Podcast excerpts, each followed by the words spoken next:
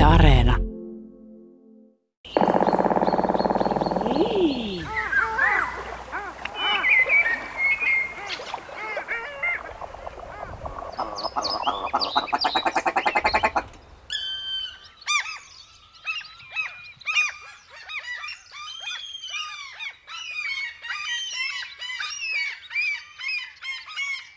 Millainen on kalalukin elämä suomalaisella Suurjärvellä? Sen kestosta vie ravinnon hankinta murtoosan.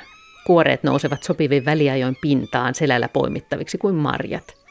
Salakat kudulla hyppivät suoraan suuhun rantakivikossa. Vähän väliä joku venemies heittelee muikkuverkoistaan, läjittäen särkeä ja pikkuahvenia syrjään. Toinen jättää kasan perkeitä rannalle. Sopiva sadekuuro tai vahva yökaste nostaa laumoittain lieroja ja pieniä sammakoita pellolle ja päivän ruokahomma on hoidettu puolessa tunnissa. Valtava pääosa vuorokaudesta kuluu raukeassa istuskelussa puolison kyljessä ja seurustelussa naapurien kanssa, äänekkäissä tervetuliaisrituaaleissa kymmeniä kertoja päivässä, tuntikausien leijailussa kotilahden päällä, tuulen nosteessa. Joskus kalasääski tai korkeuksissa matkava mehiläishaukka tarjoaa iloista vaihtelua – Kumpikin kannattaa tervehtiä. Saa näyttää, miten vikkelästi pystyy nousemaan yläilmoihin ja tekemään tyylikkäitä syöksyjä. Tähän tapaan Pentti Linkola aikanaan kirjoittanut kalalogista ja kalasääskistä, sääksistä siis. Hän on kirjoittanut elävästi muun muassa siitä, miten hieno on se taulu, joka avautuu sen jälkeen, kun tuskanhikkiä vuodattava rimpuilija siis rengastaja, on viimein saanut lippalakkinsa kalasääsken pesän reunan yli, löytänyt jonkin oksankippuran sappasalle ja toisen kouraansa, ja sitten heinäkuinen pouta taivas ympärillä alla metsiä penikulmittain, kaikissa vihreä ja sinisen vivahteissa.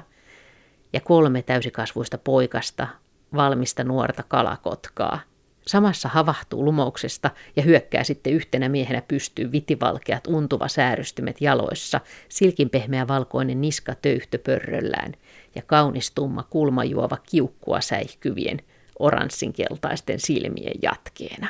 Tämä Pentti Linkolan kuvaus Kalasääsken pesän tunnelmista löytyy hänen pitkäaikaisen ystävänsä professori Pertti Saurolan kirjoittamasta hienosta muistokirjoituksesta, josta löytyy myös paljon muita tarinoita Pentistä – kuten se, että hänet tunnettiin Hämeessä miehenä, joka kesäsi ajaa polkupyörällä ympäri maakuntaa, reikäileivät ohjaustangossa ja kyselee sitten havaintoja petolinnuista.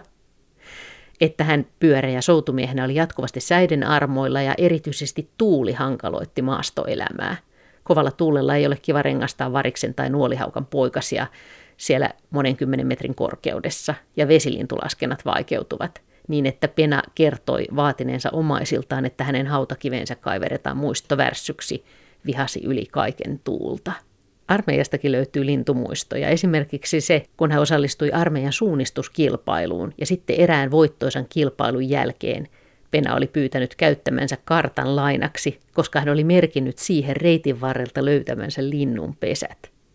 Niin että Saurolan kirjoituksen mukaan kilpailujohtaja oli tiettävästi pähkäilyt – että se pahalainen voitti, vaikka etsi kilpailun aikana linnunpesiä.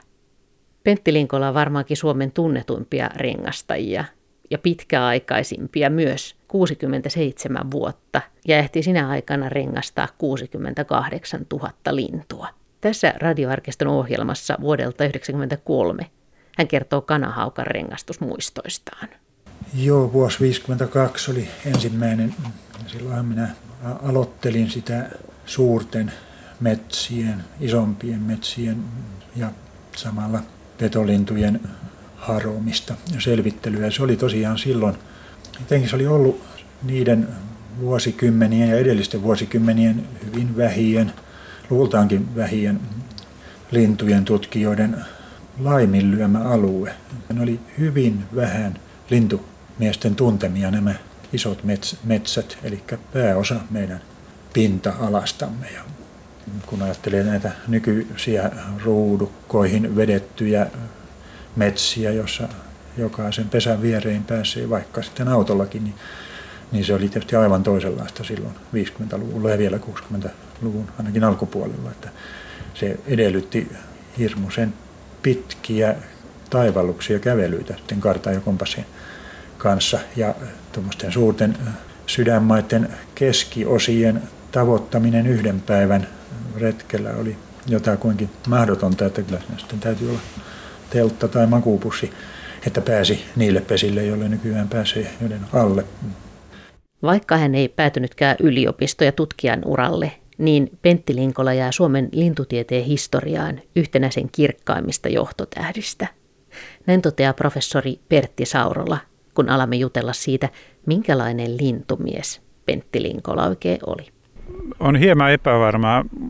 Muistelen, että olisin tavannut hänet jo vuonna 1954 eläintarhassa, jolloin nämä vanhemman polven ornitologit olivat urheilukilpailuissa. Ja Penttihan oli niissä kilpailuissa aina ylivoimainen pitkän matkan juoksija. Ja mulla on semmoinen mielikuva, että Penttikin olisi ollut siellä paikalla. Joka tapauksessa silloin oli suuri pähkinähakkivaellus. Ja mä olin semmoisena nössipoikana siellä vaan urheilemassa ja sitten näin näitä, näitä suuruuksia siellä paikan päällä. Mutta varsinaisesti tämmöinen tiukka kontakti tuli Pentin aloitteesta.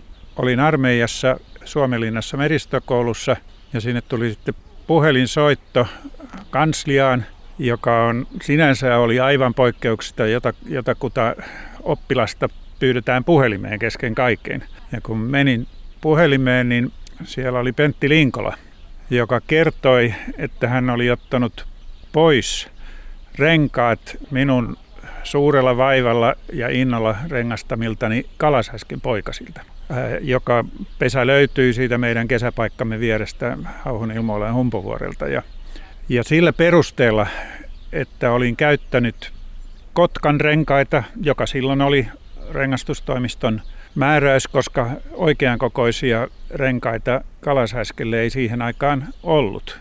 Kotkan renkaat olivat hieman liian, tai aika paljonkin liian suuria sääkselle. Ja Pentti oli sitten ainoana pienentänyt niitä renkaita. Hän ei ollut mikään, mikään tämmöinen käytännöllisyyden huippuvirtuosi, mutta hän oli kuitenkin leikannut niitä renkaita pienemmäksi ja, ja sitten muotoillut ne paremman kokoisiksi ja käytti niitä itse sääksiä rengastaessaan.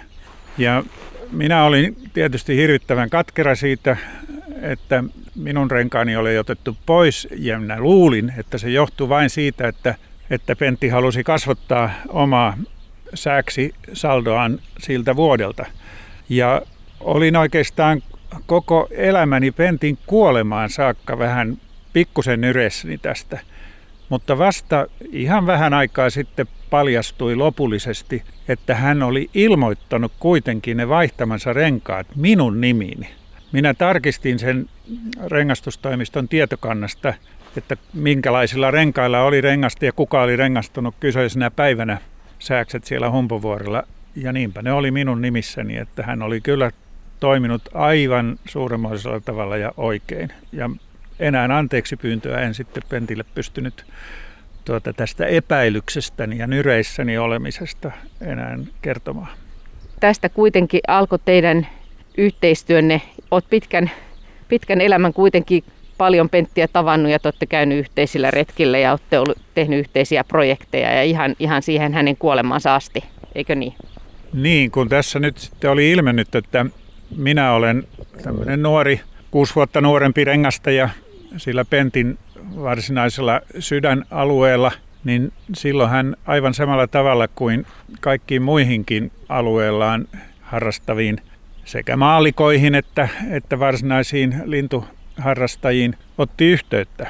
Ja hän aika ajoin tuli meidän kesäpaikallemme äitini ja vaimoni suureksi iloksi. He, he tuota, todellakin pitivät Pentistä kovasti ja se oli aina suuri tapaus, kun Pentti tuli ja silloin tietystikin kaikki muu ohjelma jäi sivuun ja, ja tehtiin juuri sitä, mitä, mitä hän sitten oli ehdottomassa. Ja voisin siitä mainita, että, että kertaakaan kaikkien vuosikymmenten aikana Pentti ei suostunut yöpymään sisällä, vaan hän normaalisti kellahti ihan siihen pihamäntyjen juurelle makuupussissaan ja jos oli sadetta tulossa, niin, niin silloin kelpasi meidän saunamme terassi, jolla hän sitten siinä makuupussissaan nukkui.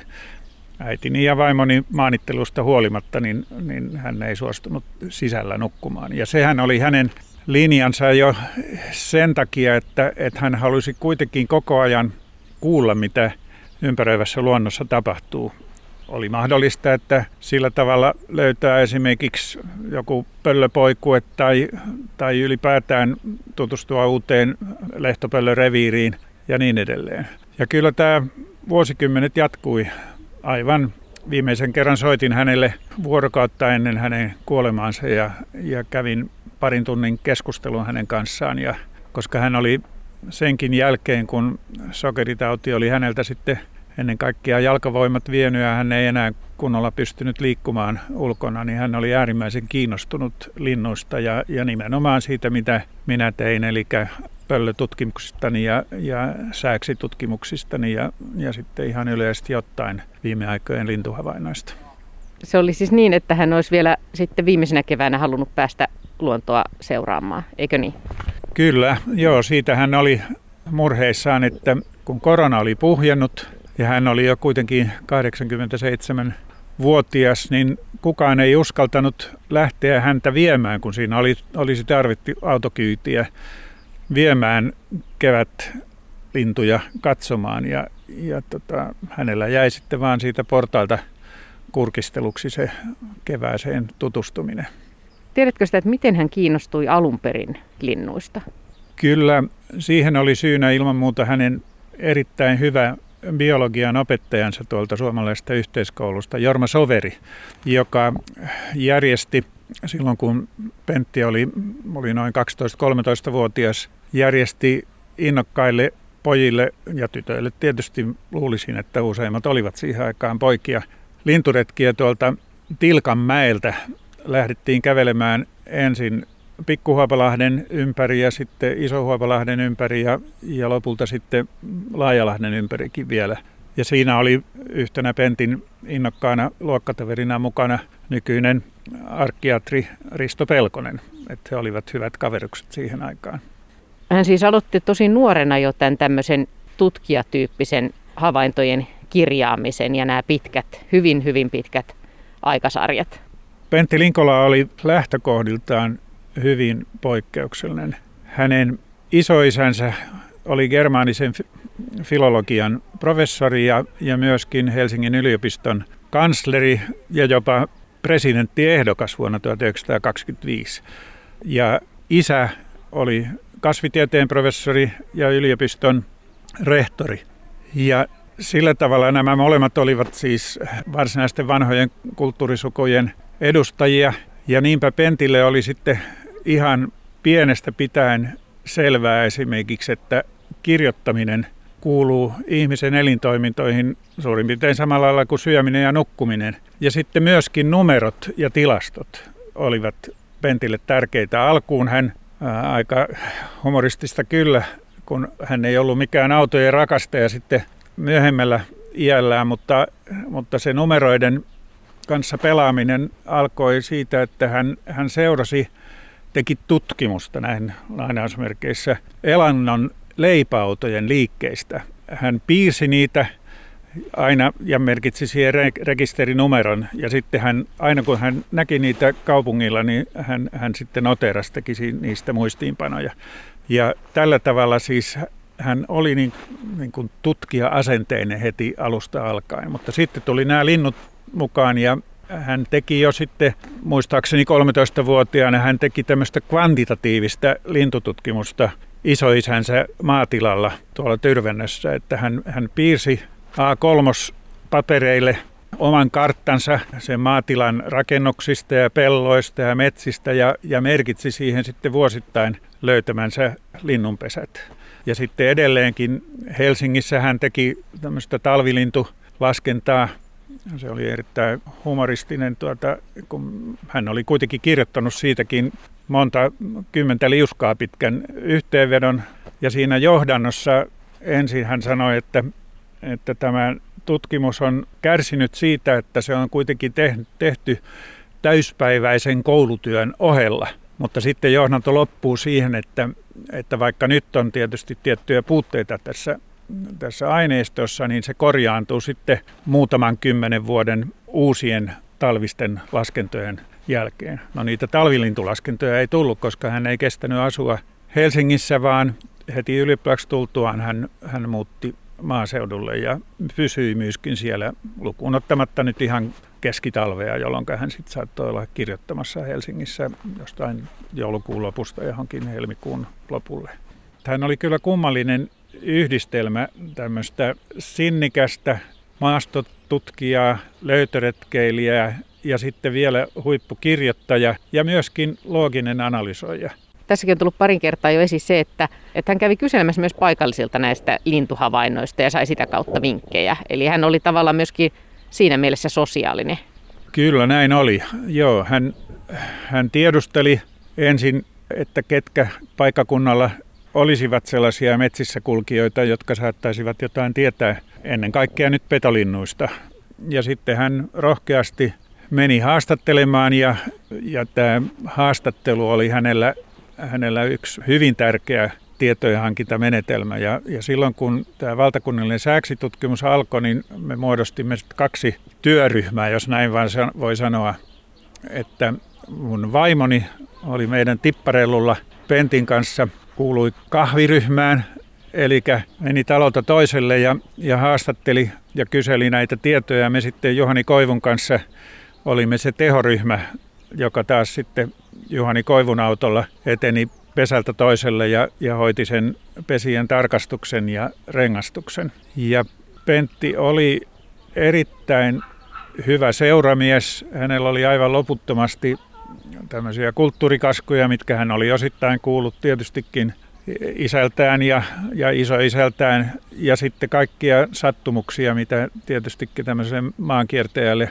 tulee vuosien aikana. Eikö se ollut kuitenkin semmoista petoviha- ja tapporaha-aikaakin?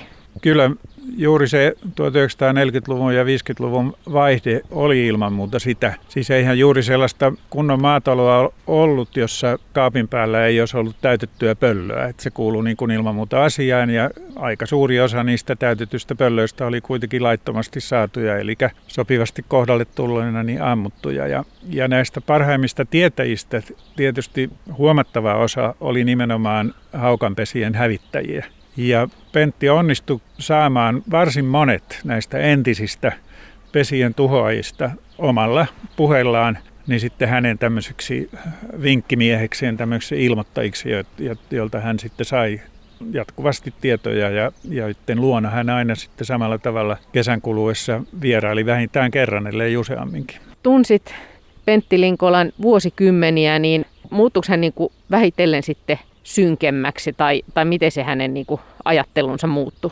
Kyllä tällä tavalla tapahtui, että, että hän, hän varmaankin aika idealistina alun perin ryhtyi kirjoittamaan niitä, niitä kannanottojaan luonnonsuojelun puolista ja puolesta ja ennen kaikkea sitten tehometsätaloutta vastaan. Ja sitten tietenkin kun se suurelta osalta oli kuitenkin päänhakkaamista seinään, että, että mitään hänen toivomiaan muutoksia ei tapahtunut. Kyllähän asennemuutos noin kokonaisuudessaan oli huomattava. Ja kyllähän Pentti Linkola oli, oli monien ihmisten ihailema persona. Mulle tulee mieleen tässä joskus 70-luvun alkupuolella yksi matka, jolloin autolla ajoin Helsingistä meidän vappujuhliimme Hauholle ja ja sitten otin matkan varrelta kaksi ylioppilaslakki päässä olevaa liftarityttöä. Ja kuljetin sitten heitä ja tulin siinä sitten sanoneeksi, että mä oon menossa nyt viettämään vappua tonne mökille. Ja, ja sinne tulee muun muassa Pentti Linkola, että ootteko te kuullut semmoista. Niin mä en meinannut millään saada niitä tyttöjä pois. Mun täytyy hieman muuttaa totuutta ja sanoa heille, että nyt mä jatkan tästä tuonne päin, että nyt teidän täytyy varmaan jäädä pois, koska muuten ne olisi tullut kuokkavieraana ilman muuta sinne, koska he olivat niin kerta kaikkiaan ihastuneita Pentti Linkolan kirjoituksiin ja Pentti Linkolaan hahmona. Että, mutta tämä, että hän oli niin kuitenkin tietyn samalla tavalla ajattelevan joukon ihanne, niin se ei tietysti häntä lohduttanut, koska kokonaisuus oli kuitenkin hänen mielestään menossa vaan kohti tuhoa. Nuoremmat lintuharrastajat sitten taas mun mielestä nimenomaan ihailee häntä tämmöisenä lintututkijana ja pioneerina, mikä ei ehkä sitten niin laajasti ole välittynyt kuin tämä hänen ympäristövalistajan puolensa. Joo, ja nimenomaan pioneeri hän ilman muuta oli. Hän käynnisti heti silloin 1940-luvun ja 50-luvun vaihteessa sekä nämä vesilintututkimukset, ja niissäkin hän oli todellakin tämmöinen kriittinen tutkija. Hän oli ton ikätoverinsa Olavi Hildeinin kanssa yhteydessä, joka puolestaan teki sitten näitä saaristolintututkimuksia. Niissähän on aika selkeää, että kun näiden vesilintujen ja lokkien pesät voidaan pesä pesältä laskea, mutta sisämaassa vesilintujen pesien löytäminen, kun ne voi pesiä aika kaukanakin järvestä, metsässä ja muutamat lajit ja niin päin pois, niin se on toivotonta, niin Pentti kehitti semmoisen menetelmä, joka perustuu niin kuin sitten myöskin esimerkiksi linjalaskennat koiraisiin, koirasyksilöihin. Mutta koska vesilinnuilla on selvä koiras, koiras ylimäärä useimmilla lajeilla, tai joka tapauksessa niitä on eri määrä kuin naaraita, Pentti kehitti, kehitti menetelmän, jossa ensinnäkin hän selvitti, että mikä on se oikea laskenta-aika, jolloin vesilintuja voidaan laskea, jolloin vielä koiraat ovat sillä alueella, missä ne, missä ne sitten todellakin tuottavat poikasia. Ja siinä siis tämä laskenta-aika oli tärkeä ja sitten myöskin mikä se koiraiden ja naaraiden lukumäärä suhde on. Ja tämä oli menetelmä, jota nyt edelleenkin käytetään, että siinä hän oli ilman muuta pioneeri ja tuota, sitten hän oli nimenomaan tämän petolintututkimuksen pioneeri. Hän toisaalta halusi selvittää nimenomaan kannan kehitystä petolinnuilla, mutta myöskin sitten muilla linnuilla. Mutta petolinnuista ykköseksi näin tiukassa tutkimusmielessä tuli lehtopöllö, josta hän ryhtyi tekemään populaatiotutkimusta ja minulle hän kuvasi sitä, että tämä on nyt sellaista pitkäikäisen linnun populaatiotutkimusta, jota hän vertaa sitten Lars von Hartmannin lyhytikäisestä lajista, eli kirjosyöposta tekemään tutkimukseen. Että nämä Hartmannin tutkimukset olivat Linkolan semmoinen esimerkki, jota hän, hän suuresti arvosti. Linkola oli varsin hyvin perehtynyt edeltävään lintukirjallisuuteen, näihin meidän suuriin nimiin. Ja yhteistyö hänen ikätoverinsa Olavi Hildenin kanssa oli, hän oli todellakin Pentin taistelupari monessa mielessä, että he, he taistelivat kyllä keskenään aika paljon, mutta olivat sitten nimenomaan samoilla linjoilla yhdessä ja, ja hehän tekivät varsinaiset virstanpylväät Suomen lintutieteessä. Penttiä pyydettiin, hän oli juuri täyttämässä 20 vuotta, kun häntä pyydettiin kääntämään Ruotsissa ilmestynyt Svenska Fogale, joka, joka sitten suomennettiin nimellä Suuri lintukirja, ja Pentti pyysi mukaansa sitten Olavi Hildeniä yhdessä. He tämmöisenä just kaksikymppisinä nuorukaisina tekivät yhden meidän lintutieteemme virstanpylväistä ja vielä sitten kun siitä tuli uusinta painos tai uusi pain, kokonaan uudistettu painos, niin se oli aivan, aivan suuremmoinen opus ja siitä vielä jatko sitten tuota Pohjolan linnut värikuviteokseksi, jota tehtiin vuosista 63 vuoteen 72, jossa Pentillä oli, oli erittäin tärkeä osuus. Me ollaan puhuttu tästä Pentti Linkolan maastokelpoisuudesta ja siitä valtavasta työmäärästä, jota hän lintujen eteen teki, niin eikö hän ollut esimerkiksi lintuasemilla aika armoton staiaja ja havaintojen tekijä? Joo. Pentti Linkola oli myöskin lintuasematyöskentelyn uranuurtaja. Hän aloitti silloin 50-luvulla tämän Robinson Crusoe maisen legendaarisen oleskelun koko syysmuuton ajan aina elokuulta joulukuulle saakka ja teki erittäin tarkkoja havaintoja. 1950-luvulla hän oli kai muistaakseni viittänä eri vuonna syksyllä päätoiminen havainnoitsija. Ja siellä hän toisaalta koko ajan havainnoi ja rengasti lintuja. Siellä oli neljä tämmöistä Helkolan suurta rysää, joihin lintuja Pentti Linkola nimenomaan ajoi linnut. Se oli sellaista varsinaista katsottavaa, kun hänellä kummassakin kädessä oli semmoiset ehkä kolme neljä metriä pitkät koivun vitsat ja, ja tuota, niitä hosumalla hän sitten paimensi varpusaukkoja ja muita lintuja sinne, sinne rysään ja sitten rengasti ja toisaalta sitten samaan aikaan yritti pitää silmällä sitä, minkälaista muuttoa meni yli. Hän kirjoitti lintuasema ohjeet sinne Singisäärin. Niin, etupäässä hän oli Singisäärin lintuasemalla. Ja hän kirjoitti ohjeet sinne ja, ja mä sanoin, että kyllä niiden noudattaminen on, on, on todellakin vaikeaa. Tehdä kaikki samalla hurjalla fyysisellä panostuksella, millä, millä Linkola sitä teki. Mutta kyllä siitä tietystikin kertyi hyvinkin mielenkiintoista aineistoa, mutta aika vaikea on saada sitä niin kuin vertailukelpoisesti toistettua.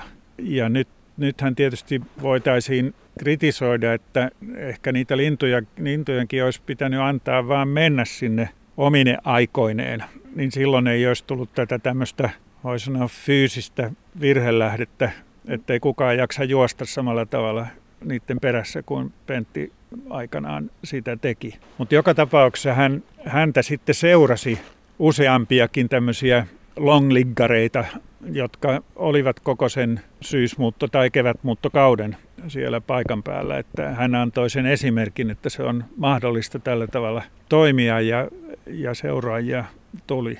Kun ajattelet Pentti Linkolaa, niin, niin minkälainen muistikuva voisi tulla mieleen esimerkiksi teidän yhteisiltä retkiltä tai siitä, mitä hän on tehnyt, jos nyt ajattelet häntä? Tulee heti mieleen, että Pentille oli aika hurjan tärkeä asia. Hän pyrki koko ajan itse olemaan tehokas, vaikka se tehokkuuskin on tietysti yksi kauhea sana vaan hänen mielestään sitten toisaalta, mutta että ei saa, ei saa tuhlata, että tämä nyt on vähän tämmöinen mutta joka tapauksessa kun metsässä oltiin, niin hänenkin täytyy sitten jossakin vaiheessa mennä tarpeelleen. Ja silloin hänen suurin huolensa oli se, että, että mitä minä voisin tehdä sillä aikaa, kun mun aikani kuluu hukkaan, kun mun täytyy odottaa häntä. Ja niinpä hän aina yritti keksiä sitä, että mi, toiselle, että mi, mitä järkevää sitten tämä toinen henkilö voisi tehdä. Ja yleensä hän ehdotti sitä, että jos oli, mulla oli havainnot muistiin kirjoittamatta, että niitä voisi kirjoittaa, tai jos ei sitten semmoista, niin etsiä jotain linnunpesiä, esimerkiksi punarinan pesää tai, tai metsäkirvisen pesää siitä lähistöltä sinä aikana, kun hän hoitelee omia henkilökohtaisia asioita. Että tämä oli aika, aika jännittävä asia sekin vielä täytyy sanoa, että kyllähän oli ihan uskomaton tässä omassa, omassa tehokkuudessaan. Nimittäin kun hän oli, oltiin oltu kalassa koko päivä, ihan pari tuntia ennen auringon nousua lähdettiin soutamaan verkkoille. Ja sitä ennen oli sitten tankattu. Muuten Pentti Linkolan tankkaus tapahtui kyllä mun mielestäni oikeastaan melkein läpi elämän sillä, että hän, hän söi ison lautasellisen höyryttämättömiä kauraryynejä, jotka siis turpoaa mahassa sen jälkeen, kun ne on, on, on sinne laitettu. Ja siinä, siinä höysteenä oli hänen itsensä syksyllä poimimista mustikoista ja vadelmista tehtyä hilloa. Ja aikaisemmin silloin 50-luvulla niin, niin hänellä oli tuota maitojauhetta mukana. Siitä hän teki semmoisen puuromössön ja sillä hän sitten pysyi vauhdissa aika pitkään. Tämä oli siis tehty silloin aamulla hyvin paljon ennen auringonnousua ja sitten on lähdetty soutamaan ja oltu koko päivän verkolla ja tultu taas sitten pimeässä soudettu takaisin, niin sen jälkeen hän sitten pystyy edelleenkin ryhtyä syömisen jälkeen jatkamaan kirjoittamista, että aika uskomatonta kyllä. Muuten tässä voi mainita myöskin sen, että hän joi kaikkialta, missä vaan vettä oli näkyvillä. Oli ne sitten pellon ojista, jossa nyt varmaan oli aika paljon lannotteita ja ja ehkä jotain, jopa jotain myrkkyjäkin, niin hän sitten kauhasi sieltä lippalakkiinsa vettä ja siitä lippalakista hän sitten joi, että siinä oli kyllä aikamoinen tämmöinen siedetyshoito koko ajan päällä. Ja ei hän yleensä sitten sairastunut kyllä näissä maastokeikoillaan. Entäs sitten vielä, kun mä oon tässä sarjassa kysynyt kaikilta, että mikä on merkittävin, jos pitäisi valita yksi lintulaji, niin mikä olisi Pentti Linkolan sielulintu? Voiko semmoista valita tai, tai suosikkilintu? Vai pitääkö sanoa useampi? No kyllä niitä oli useampia, mutta kyllä luultavasti hänen semmoinen lempilintunsa oli kalalokki, jota hän aina, aina ihaili ja josta hän sitten kertoi aina. Ja, ja kuinka kalalokki on aina paikalla, se oli sen hän toi esille, että silloin kun traktori hyrähtää käyntiin, niin niin silloin kalalokit on siellä, ne lähipiirin kalalokit on siellä ensimmäinen. Sitten tulee kyllä hurja naurulokkiparvi jonkin ajan kuluttua. Ja toisaalta kalalokki aina sitten, kun hän souti niille selkävesillä, niin joka paikasta näkyy yksi päivystävä kalalokki. Ja kalalokkihan on kyllä hyvin kaunis lintu ja ehkä siinä mielessä oli Pentin lempilintu. Entä sitten vielä on puhuttu tästä huolesta ja, ja tästä, miten hän seurasi näitä lintujen kantojen muutoksia ja muuta, mutta milloin, mistä luulet, että hän sai eniten mielihyvää tai milloin hän oli onnellisimmillaan lintujen kanssa puuhatessaan? No kyllä hän oli tietysti ollessaan metsässä. Että kyllä se kokonaisuus kuitenkin oli kaikkein tärkeintä hänelle ja, ja suurin huoli oli sitten tästä meidän teho yhteiskuntamme kehityksestä siitä, mihinkä maailma oli niin kuin hänen mielestään menossa niin Suomessa kuin sitten kaikkialla. Että, että silloin, jos hän sai rauhassa olla metsässä, niin, ja totta kai sitten järvillä myöskin. Että, ja niissähän hän oli aika paljon yksin ja hänen mielestään ihmisen kuuluikin olla yksin. Että hän on jossain kirjoittanut, että ihminen ei ole muurahainen eikä, eikä mehiläinen, joka koko ajan kaipaa siis aivan kylkeensä muita yksilöitä, vaan, vaan ihmisen pitää saada olla yksin. Ja sitä hän tosiaan elämänsä aikana sitten ehti olemaan nimenomaan nuoruusvuosina. Ja sen hän joskus toi minulle esille, että tämä koko hänen ajattelunsa, niin sille on erittäin tärkeää ollut se, että hän on niin paljon kerinnyt kaikessa rauhassa yksinään ajattelemaan ilman ulkopuolista häiriötä ja häslinkiä.